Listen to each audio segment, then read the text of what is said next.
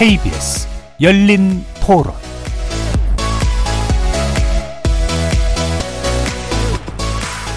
여러분 안녕하십니까? KBS 열린 토론 한상권입니다.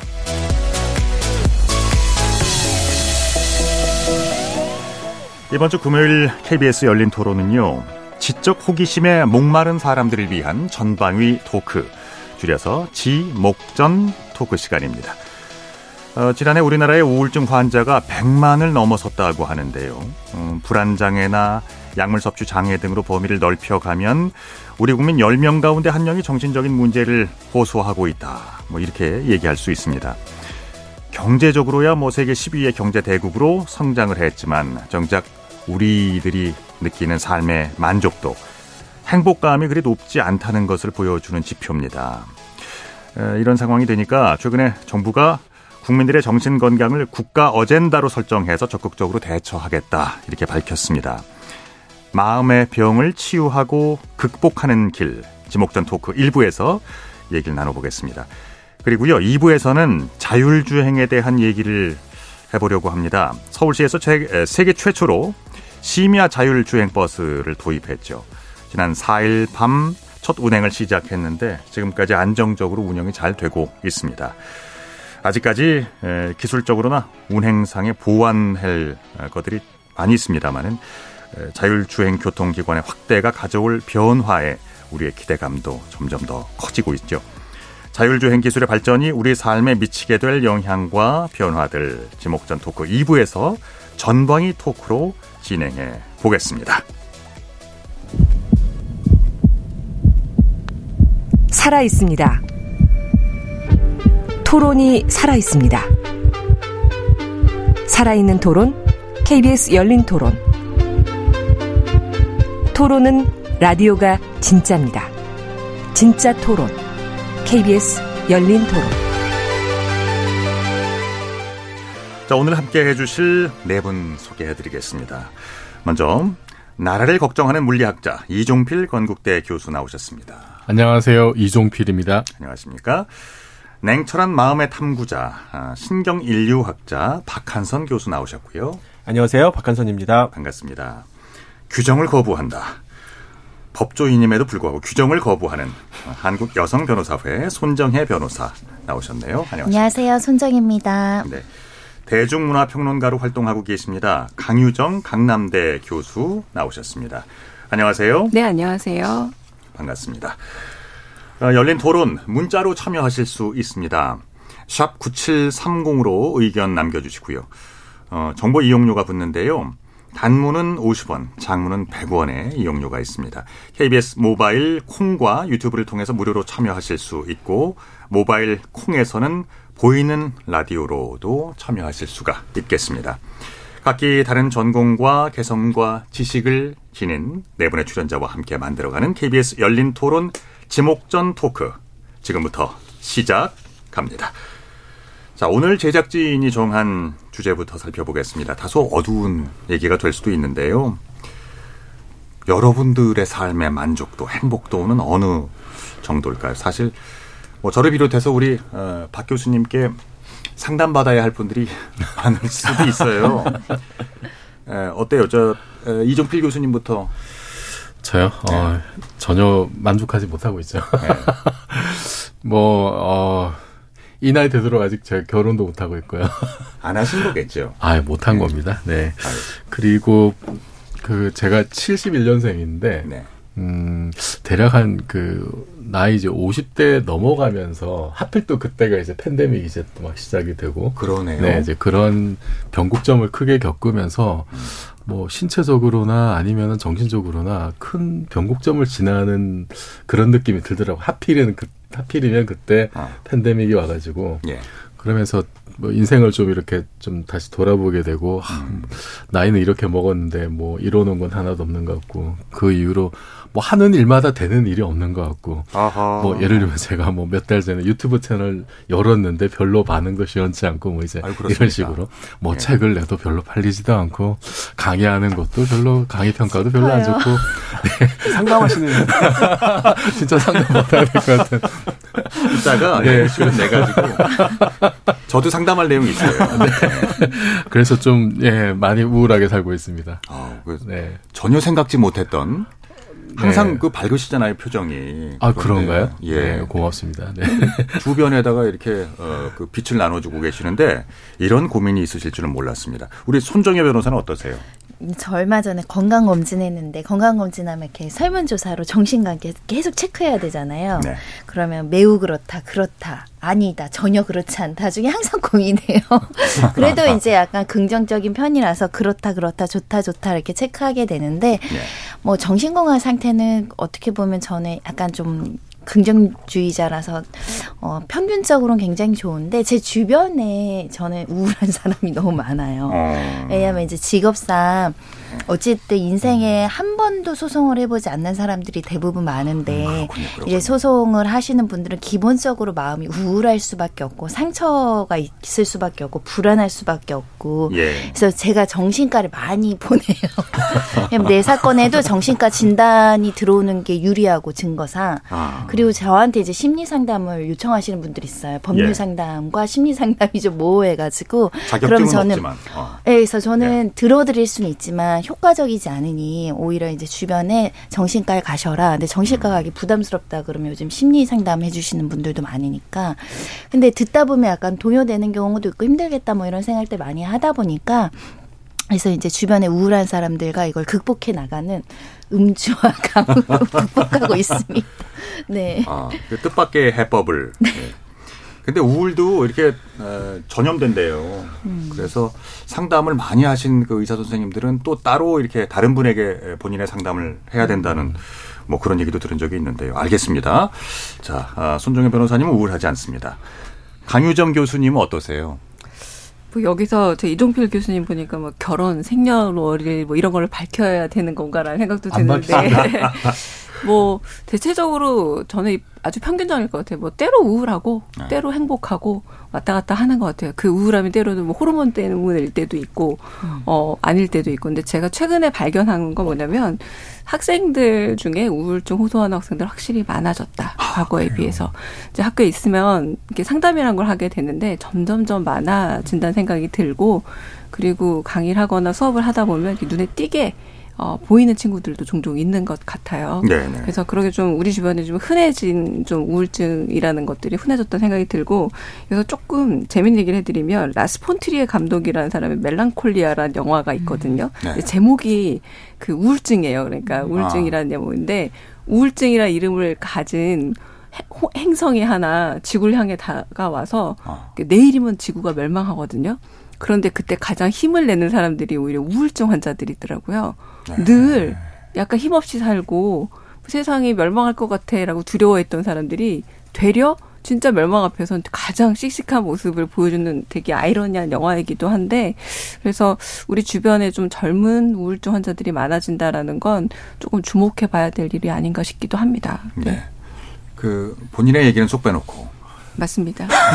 이게 이제 비평가들의 사실은 특징이거든요. 예. 내 얘기 잘 안 하고 작품이나 이제 다른 얘기로 잘 피해 나갑니다. 멜랑콜리아 네. 기억하겠습니다. 그러니까 강 교수님은 아주 그 요즘 말로 시크하시네요.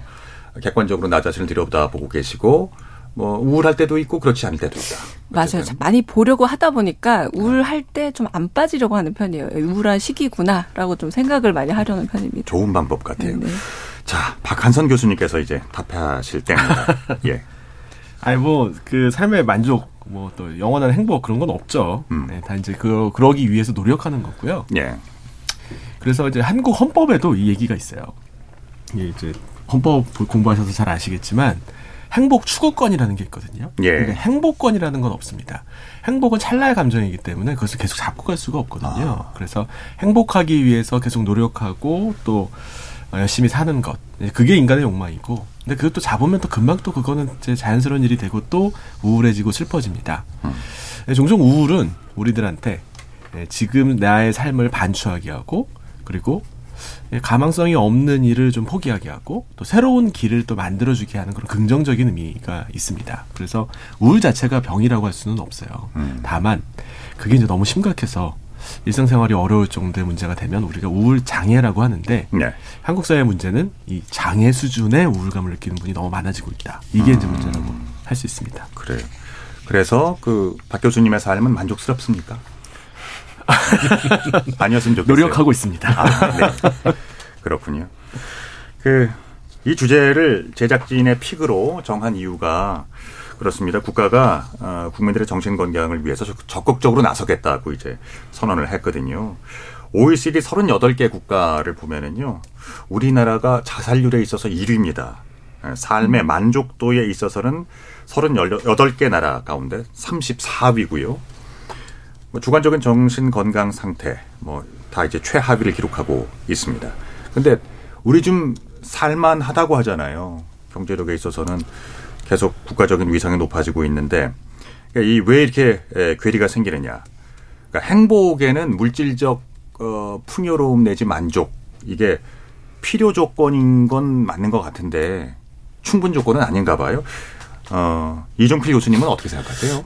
음, 그 팬데믹 기간에 그 이제 시장 조사 전문 기관 엠브레인이라는 데서 조사 결과를 보니까 예. 그 팬데믹 기간 동안에 특히 이제 그 이게 뭐 성인 천명을 대상으로 조사한 건데 예. 우리나라의 무려 71.6%가 자신이 불행하다고 답변을 했대요. 팬데믹이란 특수한 기간이긴 했습니다만 네, 네. 상당히 높은 수치죠. 음. 근데 그 이제 불행하다는 원인을 보니까 경제 문제가 37% 가장 높았고 그다음 인간관계 뭐 배우자와의 관계, 가족 관계가 뭐 10%대로 이렇게 쭉 뒤를 이었더라고요. 그러니까 역시나 우리나라가 어쨌든 세계 10대 경제 대국이고 네. 요즘은 뭐 소프트 파워 한류가 굉장히 또 세계적으로 뻗어 나가고 있지만 여전히 속을 들여다보면은 경제적인 문제가 아직까지도 많은 고통을 주고 있는 것 같고 예. 지금은 또 물가가 워낙 또 높아지잖아요, 사실은. 그러니까 뭐 국가는 잘 되는 것 같은데 개개인의 삶은 굉장히 좀 힘들어지고 있고 그 방금 말씀드린 그 조사 결과에서 좀 불행하다고 느끼는 뭐 어떤 좀또 사회 경제적인 이유를 지금 물어보니까 지나친 경쟁, 네. 경제적인 어려움 그리고 그 당시에는 이제 거리두기를 너무 하다 보니까 소통이 잘 안 되는 데서 오는 어떤 불안감이나 이런 것도 있었다고 해요.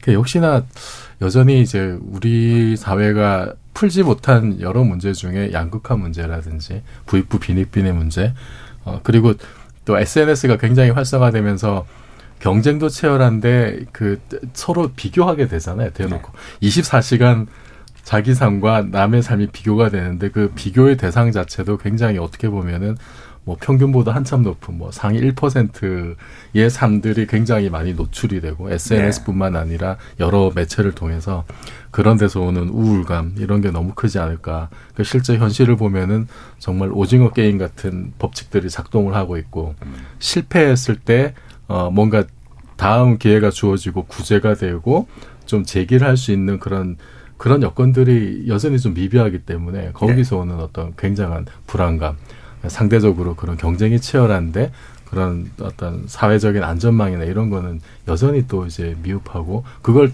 다 체감하고 있으니까 그렇군요. 또 경쟁은 더 치열해지고 그런 악순환이 좀 계속되는 게 그게 이유가 아닐까 싶습니다. 알겠습니다. 그러면 강유정 교수님은 어떤 의견이세요? 그 결론적으로 사람들이 어 불평등하다고 느낀다는 게 가장 그 중요한 이야기가 되지 않을까 싶어요. 그 서사학에서 사람들이 이야기를 계속 좋아하는 이유는 어 인류의 생존하고도 연결을 하더라고요. 왜냐하면 착한 일을 하는 사람들은 당연히 이제 권성징악이라 그래서 보상을 받고 그리고 내가 노력한 만큼 결과가 얻어지는 이야기들을 사람들이 왜 좋아하느냐? 결국 그런 이야기들을 통해서 내가 그렇게 보상을 받을 것이라는 그러니까 불평등하지 않을 것이라는 막연한 기대감을 갖고 살기 때문에 이 이야기가 아주 오래 시절부터 인류 이야기로 자리를 잡아왔다고 얘기를 하거든요. 음. 근데 여기에 좀 정답이 좀 있다고 봐요. 사람들이 어 영화를 보든 이야기를 보든 드라마를 보든 결론적으로는 그게 현실적으로 가능하든 안 하든 간에 뭐 권선징악이나 인과응보 같은 것들을 원하는 이유가 뭐냐면 결국은 현실보다는 이야기 속에서 불평등을 해소하고 싶어 하는데 많은 분들이 내 삶이 그러면 어, 이 내가 노력한 만큼의 보상을 받느냐라는 질문을 하게 된다면 그렇지 않은 듯하다라는 대답이 저는 이 삶에 대한 불만족 이 결국 답이 되지 않나라는 생각이 들어요. 음. 그래서 그런 어떤 것들이 높아지고 있다라는 거. 제가 하나의 좀 저는 그렇게 말씀하시는 분들이나 내 주변에서 말씀하실 때 좀 소설이나 영화나 드라마 많이 보시라라고 권하는데 아주 오래된 얘기인 안톤 체홉 러시아의 작가죠. 예. 어, 의사이시기도 하고 소설가이시기도 했던 안톤 체홉의 지루한 이야기라는 단편 소설이 있는데 아. 뭐라고 얘기하냐면 원하는 것을 말해봐 네가 어떤 사람인지 말해줄게라는 대사가 등장해요. 근데 가만 보면 제가 요 질문을 가끔 해보면 사람들한테 원하는 게 뭔지 잘 모르세요. 내가 불면스럽다 내지는 불평등하다라고 대답은 많이 하시지만 정작 원하는 게 뭐야라고 물었을 때 아니 원하는 게 뭐세요라고 물으면 굉장히 오래 뜸을 들이고 답을 못 하는 게 의외로 굉장히 목적지향적 삶을 사시지만 목표는 없는 삶이 많으시더라고요. 근데 그 목표랑 목적은 좀 다른데 네. 그러니까 요게 좀 행복론의 실체가 많이 돼야 되지 않나 생각을 저도 종종 해요. 저 자신한테도 묻고 너 뭐를 원하니? 네가 원하는 게 뭐니?라고 했을 때 단순히 우리 아까 오징어 게임도 얘기했지만 그 결론 조금 스포일링 해버리면 돈을 따는 목적을 달성했지만 정말 하고 싶었던 목표는 잃어버린 주인공이거든요. 근데 그게 이제 행복하냐 물었을 때 이런 질문들을 할 수 있는 좀 여유가 있어야 되는데 많은 분들이 책을 읽기 싫어서라기보다 이게 좀 여유가 없다고 생각하시는 분들도 많은 듯해서 좀 그런 여유를 찾아가는 과정도 좀 이런 좀 우울증 극복하는 과정과 함께 갈 수 있지 않을까 생각도 좀 해봤습니다.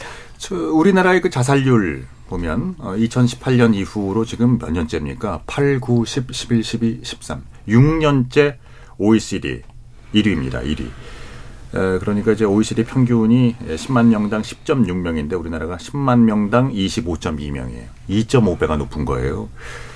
삶의 만족도가 어, 높지 않은 것과 뭐 이제 같은 맥락이겠죠. 박한선 교수님 네. 어떻습니까? 그 자살률이 2018년에 잠깐 2위했다가요. 네, 네, 네. 다시 1위 된 거라서 사실 20년쯤 넘게 1위입니다. 이게 IMF 전에는 1년에 한 3,000명 자살을 하- 하셨는데 예. 지금은 이제 뭐 15,000명, 16,000명까지 갔다가 약간 이제 꺾였어요. 근데 어, 세계적인 수준과 비교해 보면 좀 압도적인 이제 1위라고 할 수 있습니다. 그래서 딴 건 1위를 못 하는데 이런 거는 정말 1위 부끄러운 일입니다. 그 사실 한국의 자살률이 이렇게 높은 이유의 가장 결정적인 이유는 바로 이 노인 자살입니다. 네, 네. 노인 조살은 정말 비교 타의 추종을 불허할 정도로 아주 높습니다. 아. 그런데 사회적으로 노인들에 대한 관심은 적어요. 예. 이 청소년이 문제가 생기면 사람들이 관심 많이 가지거든요. 60, 70 먹으신 분들 고립되고 고독사하고 뭐 이런 것들에 대해 사회적 관심은 그, 그렇게 높지 않습니다. 그런데 문제는 최근 노인 자살률이 조금 줄어들고 있어요. 네. 그 대신 젊은 층의 자살률이 또 그만큼 다시 올라가고 있어서 나쁜 의미로 벌충이 되고 있는 상황입니다. 음. 그러니까 장년층은 장년층대로, 또, 또 젊은 층은 젊은 층대로, 노년층은 노년층대로 각자 서로의 문제를 지금 힘들어하고 있는 상태입니다. 누가 누구를 챙겨줄 수 있는 상황도 아니라는 게 지금 한국의 정신건강 문제 지금 가장 심각한 부분입니다.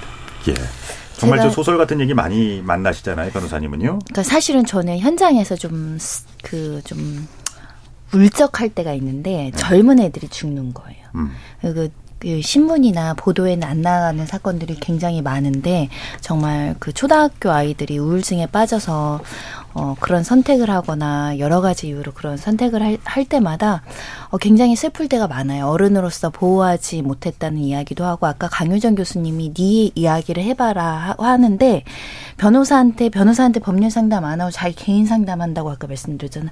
얘기할 사람이 별로 없는 거예요. 내 얘기를 누구한테 할 수도 없고 들어줄 사람이요? 아이들이 왜 엄마 아빠한테 이야기를 못하냐면 엄마 아빠가 혼내거나 엄마 아빠가 속상해하거나 실망하거나 그러니까 이제 가장 가까운 사람한테 내가 힘든 이야기를 할 수 있어야 되고 해야 되고 안 그러면 뭐 별다른 사람이 없는데 마음을 털어놓고 나의 어떤 어 그러니까 나의 감정이라는 것도 나중엔 나의 약점이 될 수 있다라고 생각을 하거나 좀 조심스럽고 어렵고 소문날 것에 대한 두려움 이런 게 있으니까 힘들어도 누구한테 얘기를 못 하는 겁니다. 그래서 저는 사실 어린아이나 어르신들이나 누구라도 내 얘기를 한 번쯤 들어줄 수 있는데 음. 그러니까 주변에 지인이 없으면 시스템적으로 사실은 우리가 아프면은 감기약 처방받으러 한 몇천 원 내고 병원 가듯이 이렇게 좀 쉽게 우리가 남한테 나의 이야기 를 해야 하고 나의 고민이 무엇인지 말할 수 있는 기회만 줘도 저는 굉장히 좋아질 거라고 생각하거든요. 알겠습니다.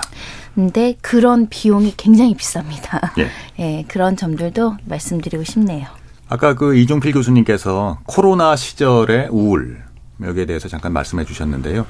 그 이 교수님께서 예로 드신 그 여론조사라는 게 엠브레인이 네. 지난 2020년 7월 어, 만 19세에서 59세 사이에 에, 성인 남녀 1000명을 대상으로 실시한 조사입니다. 정신건강 코로나 블루와 관련한 내용인데요. 71.6%가 자신의 삶이 불행하다고 이야기를 했군요. 어, 저는 그 박 교수님께서 말씀하실 때 아, 이걸 우리가 놓치고 있었구나 하는 점이 노인 자살이었어요. 그러니까 저는 이제 여기에만 어, 주목을 해왔거든요. 10대, 20대, 30대의 사망 원인 1위. 그것이 곧 자살이다. 이제 이 점에 대해서 대단한 충격을 받았는데, 어, 노인층을 피, 어, 피, 이제 그 포함해서 상당히 우리가 그 많이 좀 고려해야 될 부분들이 많이 있는 것 같아요. 그러니까 이 젊은 세대의 사망 원인 1위 자살. 이것이 시사하는 바는 뭐라고 생각하십니까? 박 교수님. 근데 이제 사실 젊은 층은 잘 죽지 않습니다. 이 병을 별로 앓지 않거든요. 네. 그러니까 사망을 잘 하지 않기 때문에 자살이 1위인 경우가 1위라고 해도 그 절대 숫자는 그렇게 높진 않아요.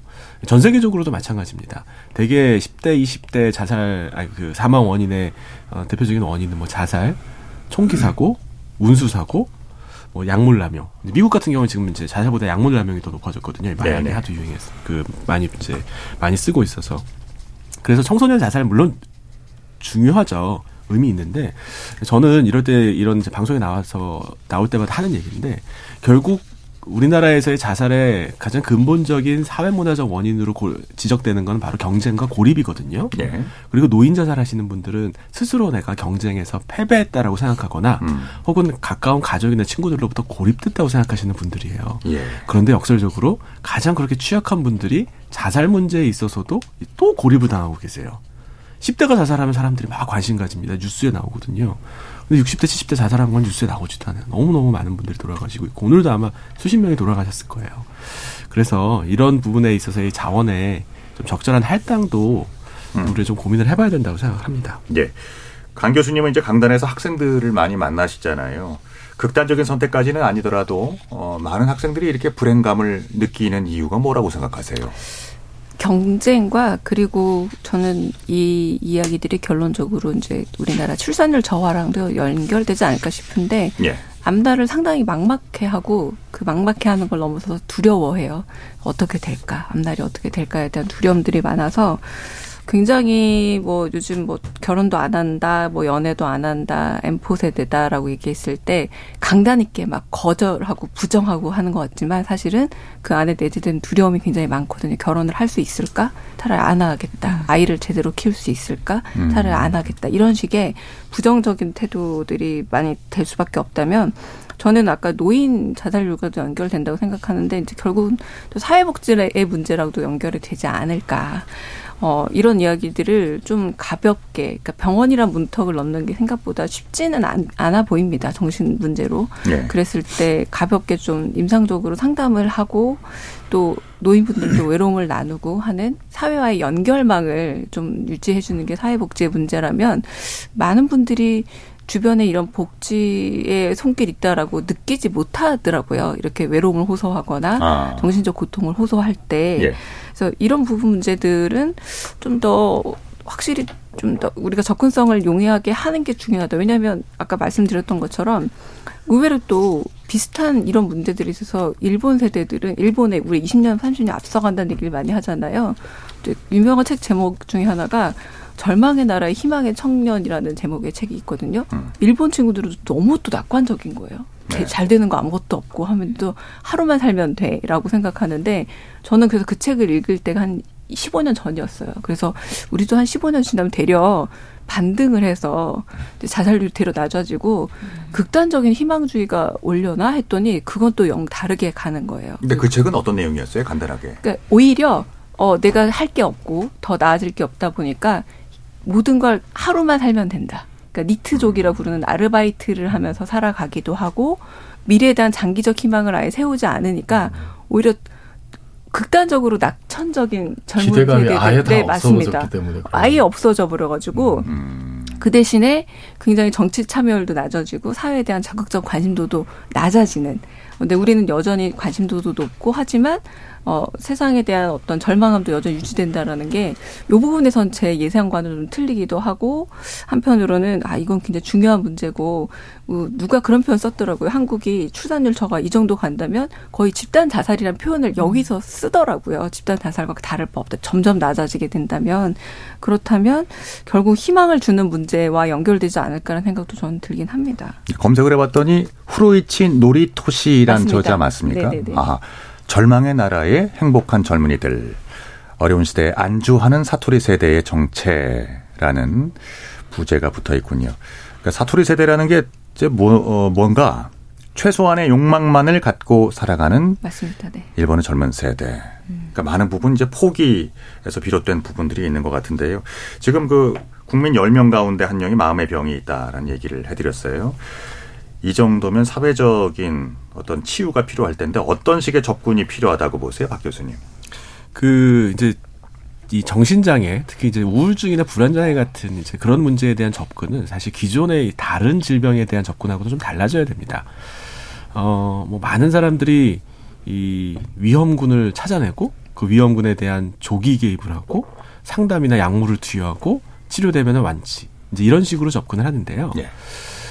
그것보다는 한국 사회에서 왜 다른 나라에 비해 우울이나 불안이 이렇게 심해졌는지에 대한 근본적인 처방이 없으면 그건 미봉책에 불과합니다. 네.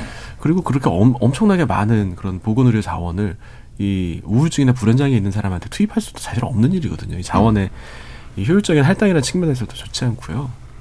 아까 일본 얘기하셨습니다만 일본이 한국하고 문화가 많이 비슷한데요. 한국하고 좀 다른 점이 있습니다. 일본은 그래도 한국에 비해서 이 근대화 과정이 좀 길었어요. 그래서 이 전통적인 집단주의적인 문화를 유지하면서 근대화가 가능했는데 네. 한국 사회에서는 그게 다 무너졌습니다. 가족 체계 무너졌고요. 또 지역 사회 다 무너졌습니다. 집단주의적인 문화를 갖고 있는 동아시아 사회에서 개인의 성공을 위주로 하는 근대화된 사고방식이 서로 겹치면서 이 사람들은 내가 성공하지 못하면 조직, 공동체에 소속되기 어렵다. 심지어 음. 가족한테도 인정받기 어렵다라는 생각을 하게 된 거죠. 네. 네, 그러니까 그 우리나라가 뭐 OECD에 올라갔다, 뭐 경제적 수준이 좋아졌다 그런 얘기를 좀 그런 얘기가 중요한 게 아니라 이 사회적으로 살만한 세상, 우리가 소속감을 느낄 수 있는 세상이 되고 있는지를 좀 돌아봐야 되고요. 그래서 의학적인 접근 이것보다 저는 사회적인 접근이 더 필요하다고 생각합니다. 예. 말씀하시는 그 와중에, 음, 우리 청취자 여러분께서 의견을 많이 보내주고 계시는데요.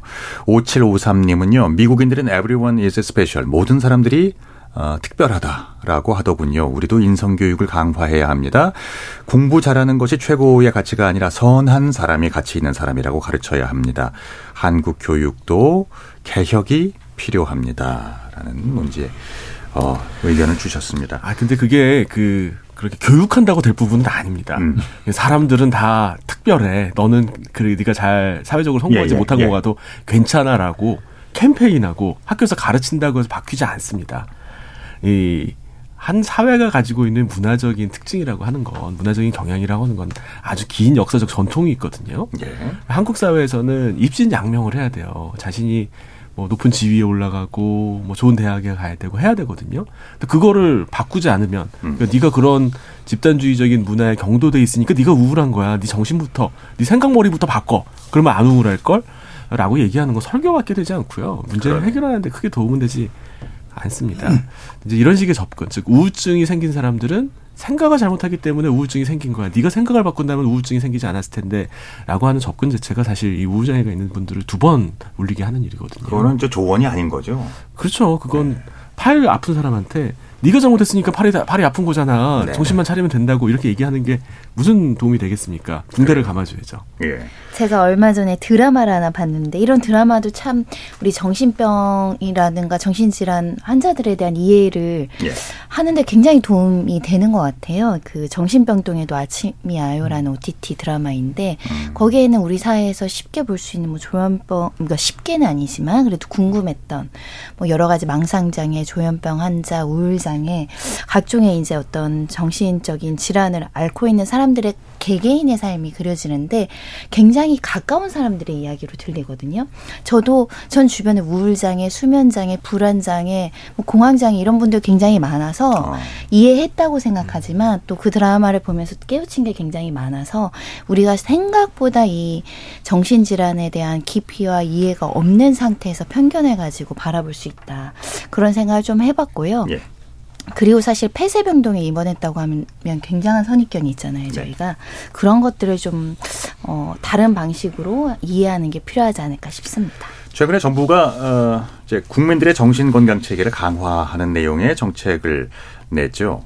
그러니까 눈에 띄는 내용이 우울증이나 아, 이런 극단적인 선택의 경우 이런 비율을 낮추기 위한 전문 상담 서비스를 확대한다는 건데 구체적인 내용이 어떤 겁니까, 박 교수님? 네, 뭐 내용이 아주 많습니다. 많은데 핵심만 말씀드리면 그 예방부터 회복까지 생애 전주기를 관리하는 방식으로 정신건강 정책을 이제 일관적 있게 만들겠다라고 하면서 두 가지 구체적인 목표를 세웠습니다. 하나는 100만 명한테 심리 상담 서비스를 지원하겠다. 아, 또 하나는 자살률을 10년 안에 50% 줄이겠다.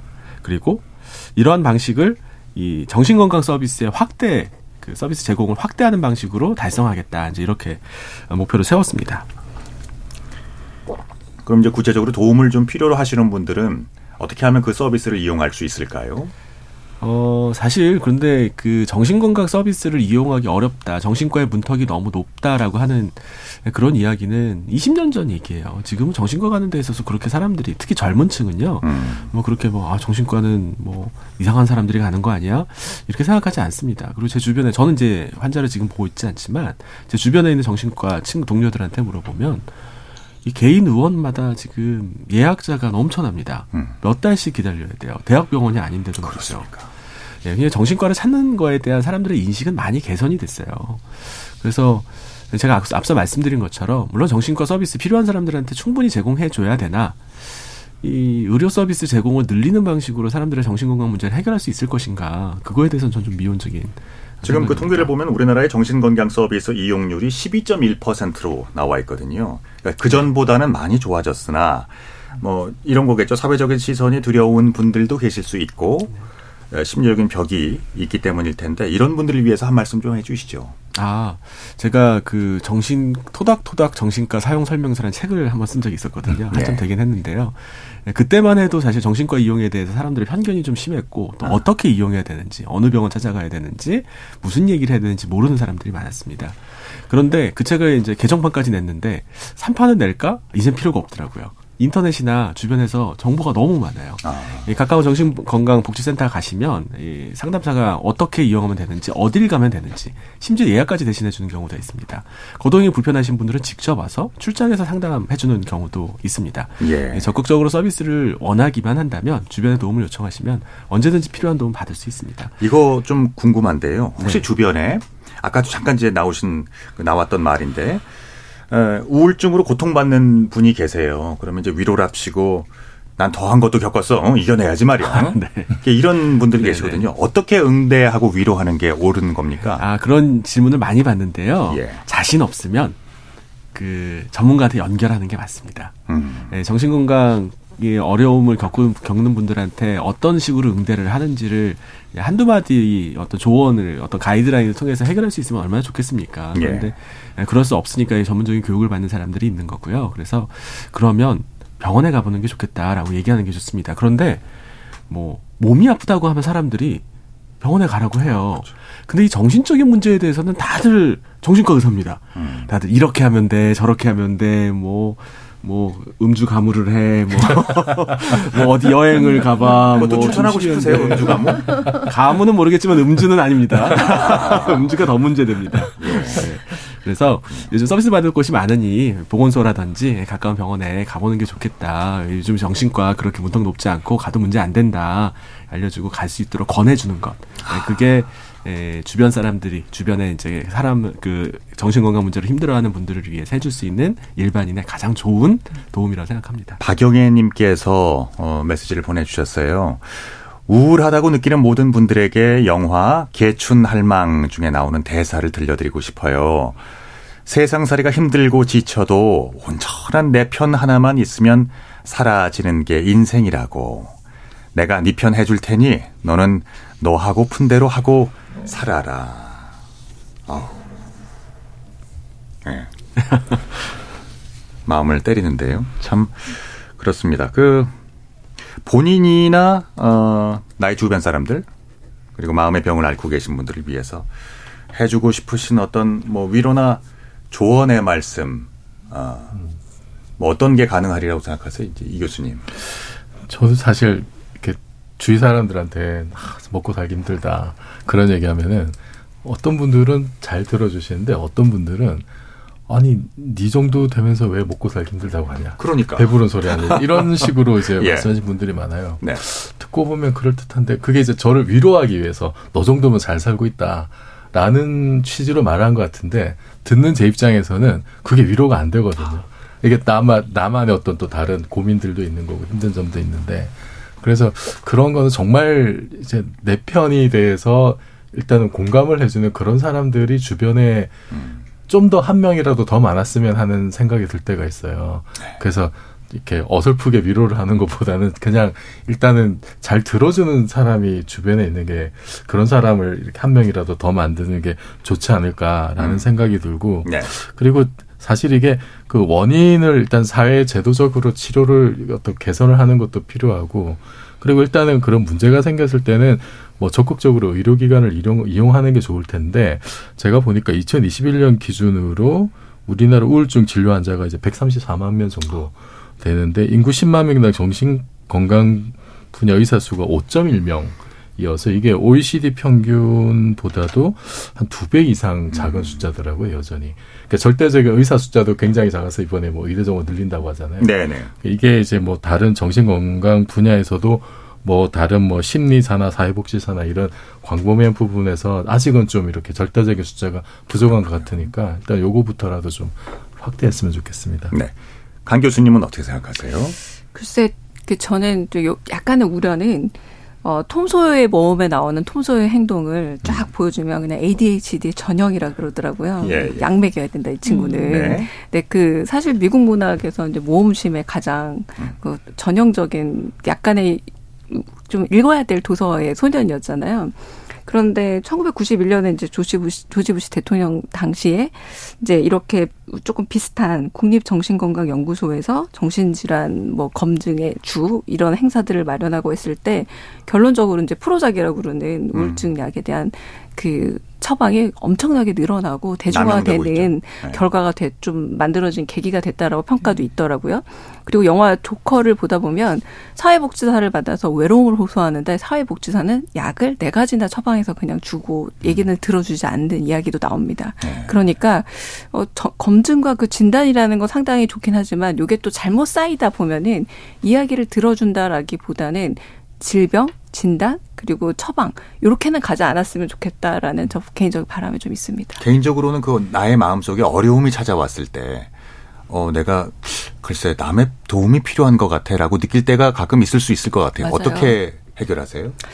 저는 일단 개인적으로는 가까운 사람들한테 어, 기분이 나쁘다라고 혹은 우울한 것 같다라고 좀 자주 얘기하는 편이에요. 기분 음. 상태에 대해서. 네. 그래서 그게 이제 내 검증도 되고 그래서 사람들에게 어 누구나 그냥 기분이 나쁘고도 좋을 수 있다라는 것들의 저 어떤 공유 같은 것들이 되면 좋지 않을까라는 생각이 들기도 하고 그럴 때 에, 보면 좋겠다 싶은 네, 추천작 있으세요? 저는 오히려 예. 굉장히 바닥까지 아까 제가 얘기했던 안톤 체홉의 작품이라던가 음. 굉장히 괴로워했던 인간들이 많이 등장하거든요. 예. 오히려 굉장히 괴로워하는 인간들이 삶을 살아가는 걸 보면서 음. 아 삶이라는 게 뭐 언제나 조금은 좀 고통스러운 측면이 있구나 라는 게 되려 큰 위안이 돼요. 지루한 이야기. 네, 예, 네, 너무 예. 행복한 사람이나 너무 건강한 사람들만 나오는 이야기들보다 아 나처럼이라고 하는 어떤 공통의 감정을 느낄 수 있는 이야기들 좀 추천해 드립니다. 알겠습니다. 변호사님. 저는 사실은 이제 법적으로 있으니까 저는 사실은 입원이 꼭 필요하고 당장 강제 입원이 돼야 되는데 안 돼서 시- 치료 시기를 놓쳐서 온 가족을 고통에 빠지게 하고 가족들이 도망가는 사건들을 많이 보거든요. 사실 변호사도 어떻게 해줄 수 없습니다. 가족이 손을 놓아버리면. 그래서 저는 사실 법률적으로 꼭 강제 입원이 필요한 사람들에 대해서는 좀 적극적으로 뭐 국가에서 사법 입원제도 나오고 뭐 지자체 치료 명령제 더 해야 된다 이런 이야기가 나오는데 스스로 정신병을 찾아가는 사람들은 너무 다행이지만 음. 본인이 안 찾아가는 중증 질환자에 대해서는 우리가 정말 지역사회에서 또는 강제 입원을 어떻게 할 것인지에 대한 논의가 꼭꼭꼭 필요한 것 같아요. 알겠습니다. 박 교수님. 네, 그 우울감 때문에 또 불안감 때문에 힘들어하시는 분들 많죠. 네, 많은데 그 이런 이제 제가 조언을 정신과 의사가 하면 좀 실망하실 수도 있겠습니다만 이 가장 좋은 약은 시간입니다. 이 임상적으로 우울장애 진단은 우울감이 3주 이상 지속돼야 진단합니다. 무슨 뜻이냐? 대부분의 경증 우울감 또 가벼운 사회적 불안은 3주 안에 특별한 치료를 하지 않아도 시간이 지나면 좋아집니다. 정상적인 반응입니다. 네. 예, 다만 3주 이상 지속되거나 너무 심각한 증상, 특히 뭐 자살 사고라든지 수면 장애, 식욕 저하, 혹은 주변 사람들과의 갈등이 있을 경우엔 주저 마 주저 마시고 가까운 병원 찾아가세요. 하지만 그렇지 않다면 또 이 한국에 빨리빨리 있지 않습니까? 오늘 우울하면 오늘 안에 해결해야 된다는 거예요. 내일까지도 못 버티는 거예요. 그러지 마시고 이 우울이 나에게 주는 신호가 무엇인지에 대해서 읽고 고민하고 반추할 수 있는 2, 3주간의 시간을 가지세요. 그러면 절반 이상 좋아집니다.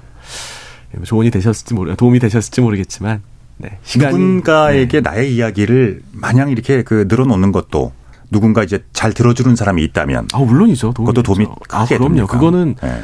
그게 치료는 아니에요. 그렇다고 해서 우울증의 아. 경과가 달라지진 않아요. 그런데 아. 우리가 감기 걸렸을 때 약 먹는다고 해서 감기가 더 빨리 낫는 건 아니거든요. 하지만 열나고 힘들고 콧물 나는데 약 안 먹습니까? 먹어야죠. 힘들고 어려울 때 주변에 내 얘기 들어줄 수 있는 사람 있으면 얼마나 좋습니까? 네. 그런 식의 접근도 반드시 필요하다고 생각하고요. 어, 시간이 좀 있으면은 좀 더 얘기를 해도 될까요? 예, 예. 그 굶는 사람 많으면 무료 급식소를 만드는 것도 방법이겠죠. 네. 그런데 가장 좋은 건 집에서 식사할 수 있는 환경을 만들어주는 게 답입니다. 어, 100만 명 상담 저 좋다고 생각하지만 100만 명 상담이 필요한 게 아니라 아까 말씀하셨던 것처럼 가벼운 우울감 있을 때 주변 사람들과 이야기하고 대화할 수 있는 음. 사회적 안정망을 만드는 게 더 우선이라고 생각합니다. 잘 알겠습니다. 어, 우울한 대한민국 OECD 자살률 1위 그 오명을 벗으려면 어떤 해법이 필요할까? 우리 네 분의 전문가를 모시고요. 이야기를 나누고 있습니다. 여러분께서는 지금 KBS 열린 토론 함께하고 계십니다.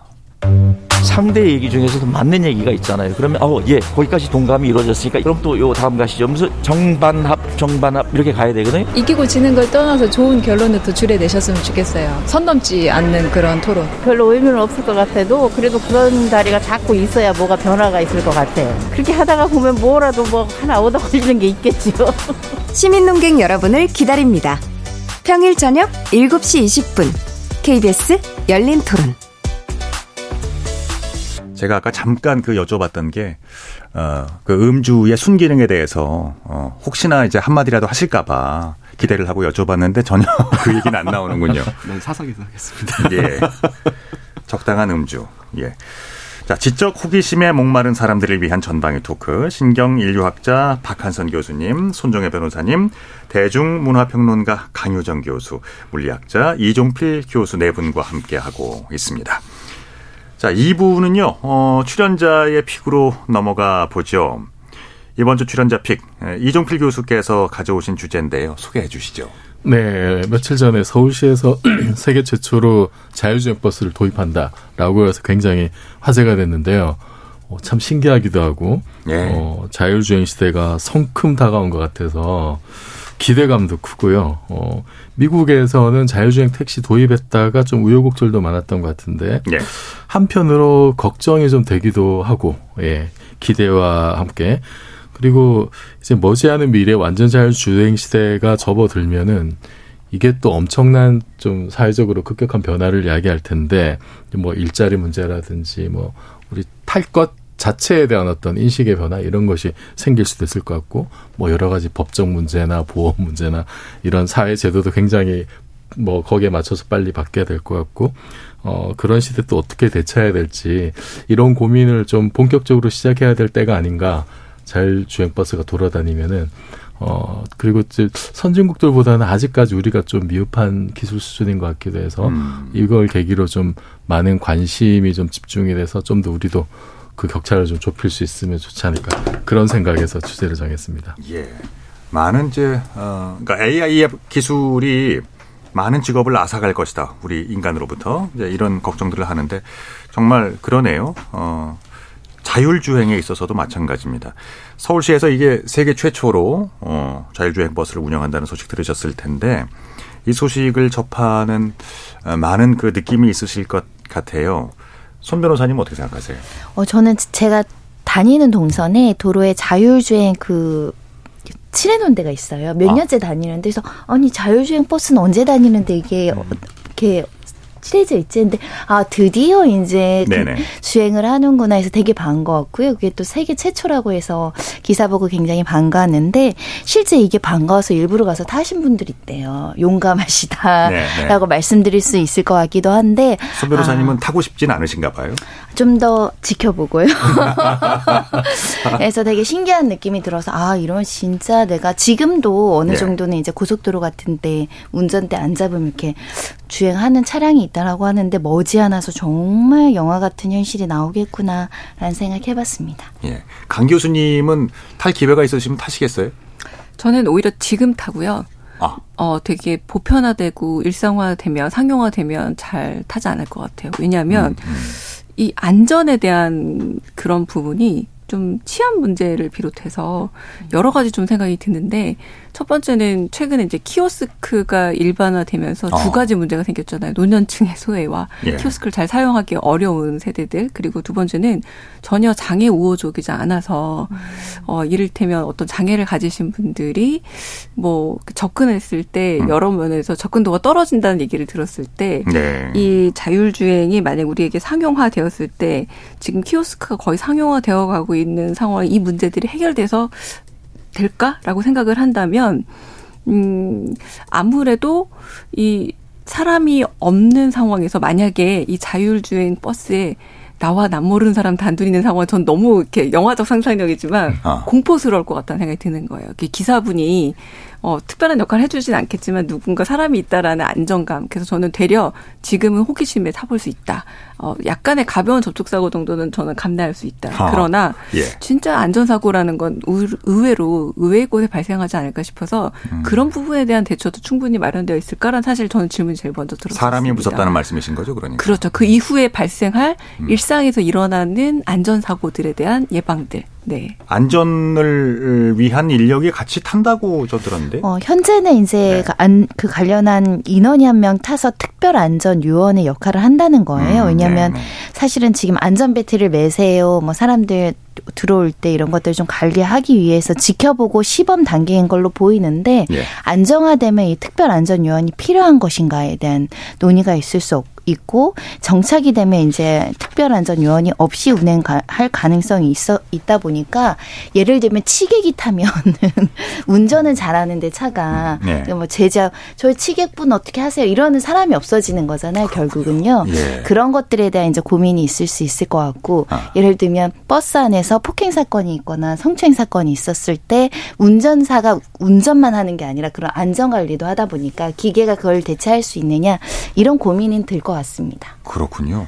로봇을 뭐 거기 태우기도 좀 그렇고 아직까지는 그리고 만약에 사고가 발생한다거나 했을 때 어 그 책임의 소재 문제 이것들도 좀 뭐 보험 문제 생길 수 있죠. 네, 굉장히 미묘한 문제가 발생할 수 있는데요. 보통은 내 차량에서 내 소유차에서 사고가 났을 때는 궁극적으로 소유자가 책임을 지지만 네. 일단 인간의 가실이 개입이 전혀 안 되고 컴퓨터 혼자서 이게 하나의 컴퓨터 로봇이 되는데 로봇이 지나가다가 사람과 접촉 사고가 나서 인사 사고를 발생했을 때는 그럼 결론적으로는 이 운행 주행 프로그램의 어떤 결함이라든가 그 차량 자체의 결함이 되잖아요. 네네. 뭐 제조사의 결함이 된다던가 운영 책임 프로그램 제작자의 관리 책임이 있다던가 해서 가실 비율을 따지는 게 현 법제하에서는 원칙적인 논의인 것 같고요. 그래서 이제 보험사가 그에 따라서 가실 비율대로 처리하는 기준들을 세워 나갈 수 있는데 이게 교통사고라는 게 너무 다양한 복잡 미묘한 요만한 요소로도 가실 비율이 달라지기 때문에 이 컴퓨터라는 이 로봇의 어떤 책임과 보험을 하는 것이 맞느냐, 그 보험은 어떻게 하느냐, 보통은 차량별로 보험을 들어야 되잖아요. 네.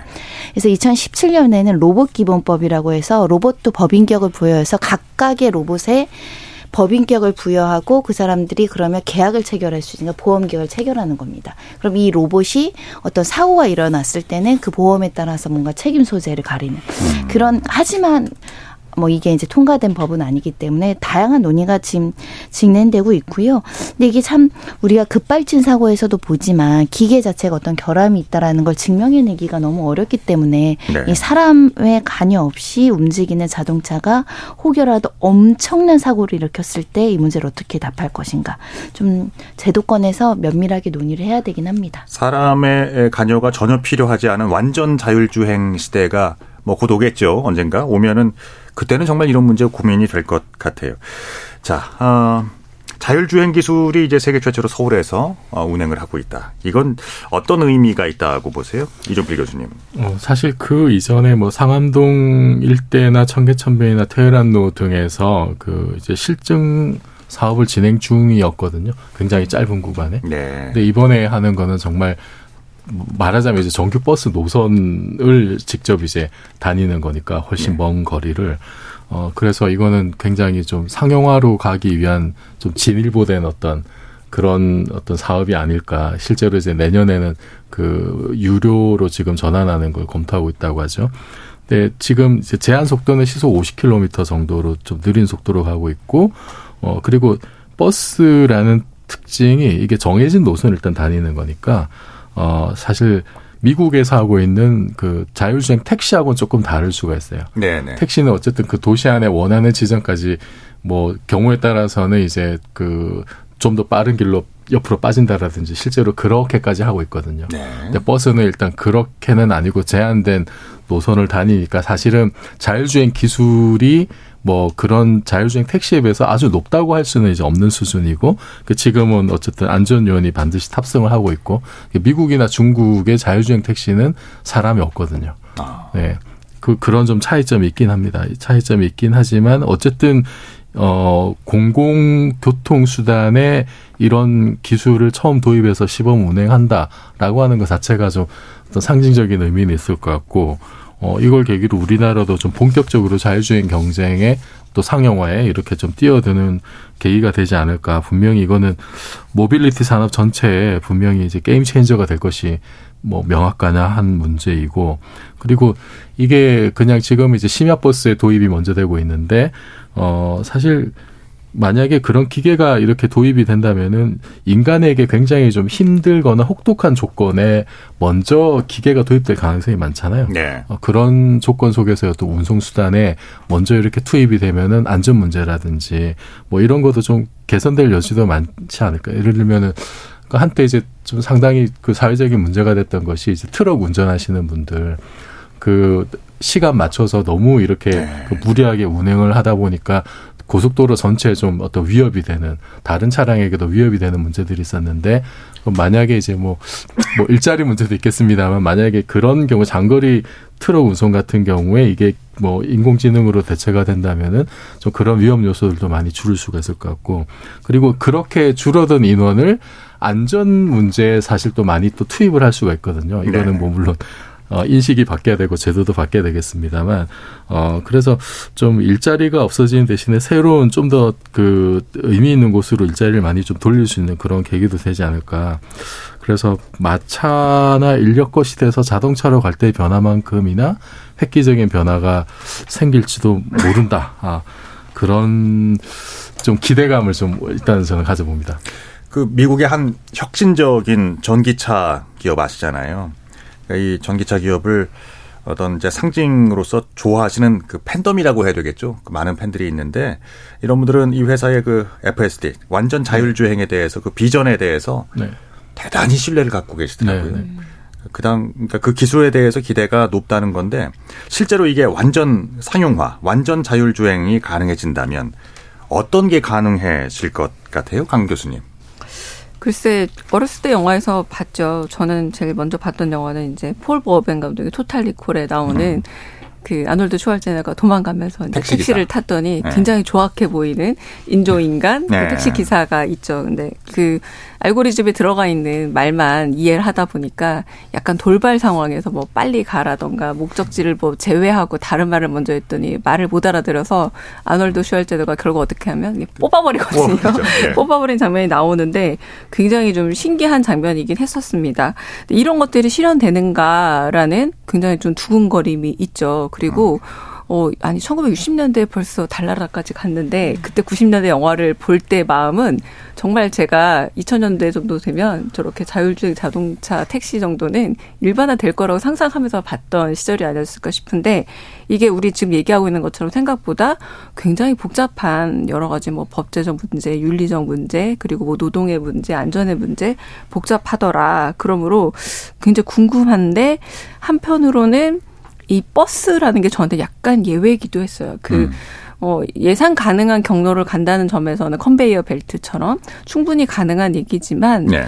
수많은 다중에 되게 불특정한 또 승객들이 탄다는 점에서 택시보다는 또 너무 예외 변수가 많은 게 아닌가라는 점에서 좀 저는 좀 이게 기대하고 있습니다. 어떤 결론들이 오게 될지 좀 기대하고 있는 상황입니다. 기술적으로 말이죠. 완전 자율주행이라는 게 가능한 거예요, 이 교수님?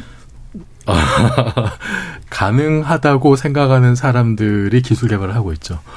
그러니까 시비는 아직까지는 많은데요. 뭐 음, 가불가에 대해서 어, 언젠가는 될 거라는 예상들이 많고요. 근데 아. 이제 시기에 대해서는 좀 논란이 있죠. 지금 이제 그 자율주행 레벨이 0단계부터 5단계까지 있는데 예. 5단계가 사람 개입이 전혀 필요 없는 어떤 제어 장치 필요 없고 SF 영화에서 봤던 이제 그 수준이 5단계인데 예.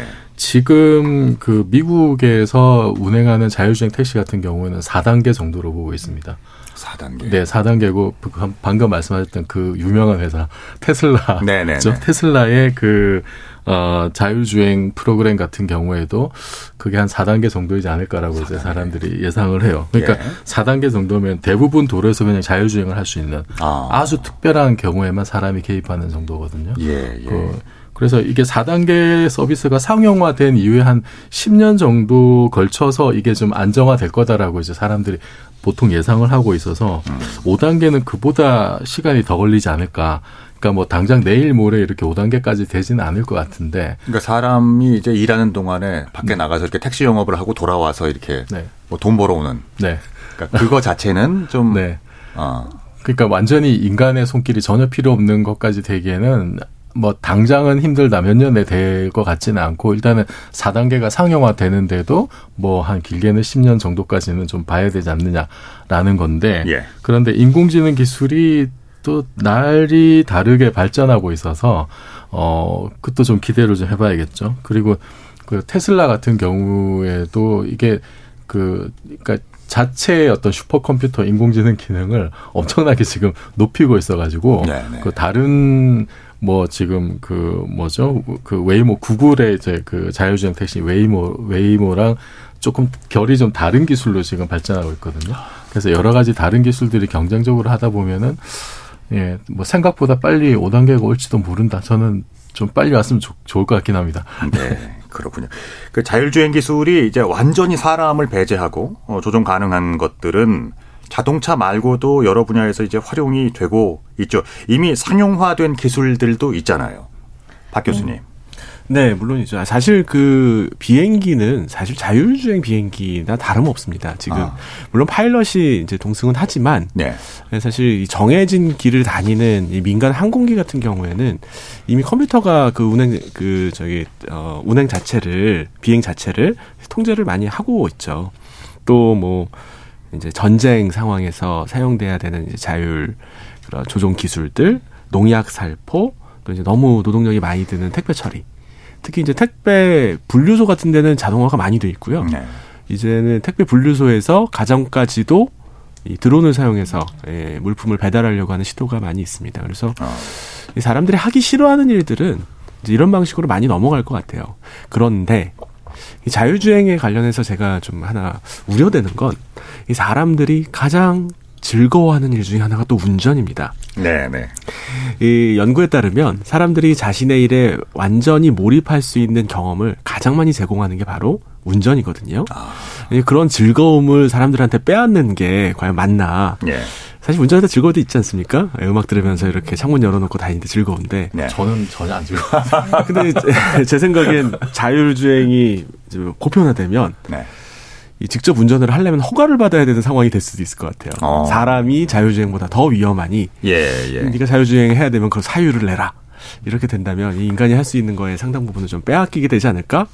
이런 SF적 우려도 해봅니다. 그렇군요. 이 교수님은 어떻게 생각하세요?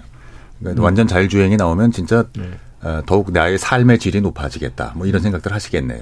예, 저는 운전하는 거를 그렇게 썩 좋아하지 않아서 예. 오늘도 운전하고 오면서 굉장히 이제 이 주제를 생각하면서 야 이게 자율주행이 되면 얼마나 행복할까. 일단 오는 중에 그 좀잘 수도 있고 아. 아니면 예를 들어서 명절 때 이제 제가 고향이 부산인데 차를 타고 명절에 제가 운전해서 명절 때 가본 적이 있어 엄두가 안 나니까. 근데 만약에 자율주행이 되면은 그냥 뭐 넷플릭스 영화 몇 편을 보면서 그냥 갈 수도 있는 거고. 물론 지금도 사실은 돈 많은 분들은 사람 운전사를 기사를 도입해서 어 자율주행은 아닙니다만 뭐 네, 그런 네. 혜택을 누리지만 보통 사람들은 그럴 수가 없는 거잖아요. 그렇죠. 그리고 이게 그냥 단지 뭐 차량 하나에만 국한되는 문제가 아니라 다른 모든 시스템에서 무인화와 자동화의 어떤 그 폭발적인 계기가 되는 어떤 그런 게 될 것 같고 그리고 어 차량 자체에 대한 인식도 이제 굉장히 좀 여러 가지 많이 바뀌지 않을까. 음. 그 원래 그 뭐 일론 머스크나 이런 사람들이 신기술을 개발하면서 이제 고민했던 것 중에 하나가 전반 뭐 절대적인 어떤 공유 차량 제도. 그러니까 네. 개인이 사실 차량을 소유하고 있습니다만 그거를 하루 평균 쓰는 시간은 얼마 안 되잖아요. 그렇죠. 그러니까 엄청난 낭비인데 그거를 그냥 언제든지 이렇게 그 예를 들어서 공유 자전거처럼 그렇게 쓸 수 있는 이게 굉장히 상향 평준화가 되면은 그런 어떤 시스템이 뭐 일부에도 도입이 될 수도 있을 거고. 그러니까 물류 배송 같은 경우요. 네. 그러니까 지금 육지에 비해서 아주 취약한 그 산간 지역, 어, 그 고립된 섬, 뭐 이런 곳에는 시범적으로 실시되고 있는 그 배송, 이런 뭐 트론, 어, 드론 택배, 예, 뭐 이런 이제 호응도 뜨겁다고 하는데요. 무인기 좀 얘기를 해볼게요. 지금 전쟁의 어떤 개념 자체를 바꾸고 있다고 하잖아요.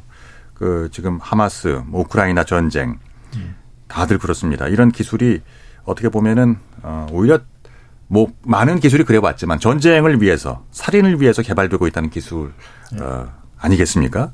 어떻게 생각하세요? 이런 점에 대해서는? 그 얼마 전에 이제 아르메니아 아제르바이잔 전쟁 때에도 사실은 그 무인기가 탱크를 많이 잡았고 지금 우크라이나 전쟁 때도 우크라이나의 그 무인 드론이 러시아의 탱크 부대를 완전히 초토화시켰다 이런 보도들이 있었어요. 그래서 현대전에서는 탱크가 쓸모없다 이런 얘기까지 나올 정도로 어 뭐 사실은 안, 아니겠지만은 그리고 우리나라도 그 무기를 무인하는데 굉장히 적극적이거든요. 이미 휴전선에 그 sentry guard 로봇이라는 경계 로봇이 지금 설치돼 네. 있고 네, 네. 뭐 직접 사격은 못 합니다. 당연히 이제 아. 인간이 통제를 해야 사격이 가능한데 그리고 또 한국이 자랑하는 K9 자주포 같은 경우에 지금 A3라고 하는 3단계 업그레이드에서는 무인화를 목표로 하고 있거든요. 그리고 우리나라가 지금 그또그 개발한 전투기 보라매 KF-21 같은 경우에도 그 공개된 영상을 보면은 무인기와 편대 비행을 하는 모습이 있어요. 네. 그것이 향후 우리 공군의 어떤 미래의 모습으로 보고 있는데 그럼 인간이 조종하는 전투기 주변에 여러 개의 무인기가 있으면은 그러면 공격에서도 굉장히 유리할 거고 생존율도 상당히 높일 수가 있고 이것이 우리 그렇게 보면 상당히 뿌듯하고 자랑스러울 것 같지만은 결국은 인공지능이 탑재된 기계가 인간을 그렇게 공격을 하게 되는 시대가 사실은 머지않은 건데 이것을 그냥 이렇게 가만히 냅둬도 되는 건가? 국제적인 규제가 필요하지 않은가라는 걱정도 좀 듭니다. 자칫 뭐 스카이넷 뭐 이런 게 등장해서 사람을 공격하거나 어, 뭐 SF 영화지만 하여튼 그런 그 느낌이 없는 것은 아닙니다. 이제 완전한 자율주행 시대가 개막이 된다면 된다면 우리가 가져야 할 어, 어떤 생각을 또 공유하면서 어, 기술을 개발하고 또 기술을 그 향유해야 할까요? 여기에 대해서 네 분 모두에게 어, 1분 대회를 한번 들어볼게요. 손 변호사님. 저는 어차피 거스를 수 없는 자율주행 시대라고 한다면 야 트랜스포머 이런 거 생각나는데 긍정적인 면을 지금 생각해 봤습니다. 음주운전은 사라지겠구나. 교통사고율도 줄겠구나. 어. 난폭 운전 없어지겠구나. 이게 자- 장점이 많을 것 같고요. 보험 사기도 없어질 것 같습니다. 예. 그래서 자율주행 시대는 올 것 같고 또 장점을 바라보면 또 좋은 면도 많을 것 같습니다. 그렇습니다. 박 교수님. 인간을 위한 기계가 돼야죠. 그 지금도 사실 음식을 모두 공장에서 만들어서 먹을 수도 있습니다. 그런데 직접 해 먹는 음식이 더 맛있거든요. 네. 또 로봇 청소기 저희 집에서도 쓰고 있는데 네. 예, 가끔은 직접 쓸고 닦고 하는 게 기분도 정화되고 좋습니다. 로봇 상담사하고 삶의 깊은 고민을 나누고 싶은 사람은 아마 없을 겁니다. 예, 뭐 키오스크 보급되고 있고 뭐 더 다양한 것들이 자동화되고 있죠. 하지만 또 가끔은 이 교감할 수 있는 사람들과 직접 응대하고 싶은 게 또 우리의 마음입니다. 네. 뭐 패스트푸드 값싸게 키오스크 사용해 가지고 먹을 수 있지만 예, 그렇게 절약한 시간과 비용을 우리가 정말 하고 싶은 일에 투자할 수 있다면 또 환영할 만한 일이라고 생각합니다. 평소에는 싸게 먹고 또 기분 내는 날은 음. 웨이터가 직접 서빙해주는 좀 좋은 식당에 가서 음식 먹을 수 있다면 이렇게 바라는 미래라고 생각합니다. 박 교수님 다운 예, 말씀이셨어요. 예. 강 교수님. 최근에 아카데미에서 화제가 됐던 전쟁 영화 두 편 1917과 서부전선 이상 없다가 공교롭게도 모두 1차 세계대전을 다루고 있습니다. 소위 말하는 재래식 전투 영화죠.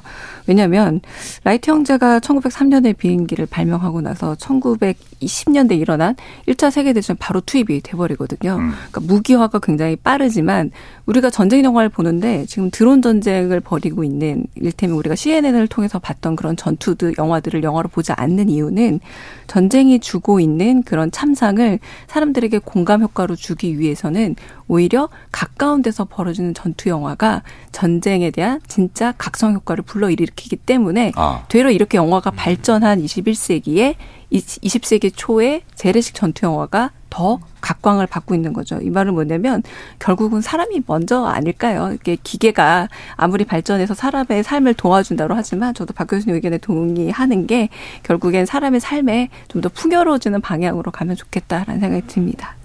그렇죠. 완전히 그 AI가 지배를 하게 된다면 사람들은 그 처참한 죽음의 현장을 보지 않고도 단추 하나만 누르면은 맞습니다. 그런 현상이 벌어지잖아요. 예. 이 교수님. 자율주행 그 차량이라고 하는 게 여기에는 온갖 새로운 기술들이 많이 융합돼 있거든요. 인공지능 기술이나 센서 기술이나 통신 기술이나 뭐 초정밀 지도 작성 기술이나 그것의 복합체라고 볼 수가 있어서 단지 그냥 하나의 물건이 새로 나오는 수준을 뛰어넘는 거다. 그리고 아까 말씀드렸듯이 테슬라 같은 경우에는 가장 강력한 인공지능 슈- 슈퍼컴퓨터를 지금 도입을 하고 있고 그것이 어떤 새로운 시대를 또다시 열 수가 있는 상황이고 최근에는 구, 구글의 제미나이라고 하는 예. 인공지능 그 프로그램을 시연한 걸 봤는데 예. 정말 놀라운 성능을 발휘하고 있거든요. 그래서 음, 예측하지 못한 미래가 정말 하루아침에 다가올 수도 있는데 다만 이제 우리가 그 예전에 타다 사태를 한번 겪은 적이 있습니다. 예. 네. 신기술이 등장할 때 이제 일자리 문제나 이런 것 때문에 기존 그 사람들과의 어떤 갈등 이런 거를 지금부터 좀 미리 예상을 하고 준비를 해야 그 사회적 비용을 많이 줄일 수 있을 것 같습니다. 우리나라에도 자율주행 시대를 준비하는 법규가 간단하게 있지요. 어, 근데 아직까지는 세계적 규범이 자리 잡고 있지 않기 때문에 이거 예. 개별적으로 그렇게 만든다고 해가지고 이게 해소되는 문제가 아니어서요. 일단 아. 소프트웨어 책임 문제, 인공지능이 개발할 때 윤리적인 규제 문제 이런 또 지적재산권을 공유하는 문제 복잡 다단한 숙제들은 남아 있습니다. 그렇군요. 잘 알겠습니다. KBS 열린 토론, 지적 호기심에 목마른 사람들을 위한 전방위 토크. 어, 우울한 대한민국을 극복하기 위한 방법들, 그리고 자율주행 기술 발전의 명과 암에 대해서 전방위 토크 진행해 봤습니다. 어, 대중문화 평론가 정- 아, 강유정 강남대 교수님, 물리학과 물리학자 이종필 어, 건국대 상어교양대 교수님, 손정혜 변호사님, 박한선 서울대 인류학교 인류학과 교수님 네 분 모두 감사드립니다. 지금까지 KBS 열린 토론 한상권이었습니다.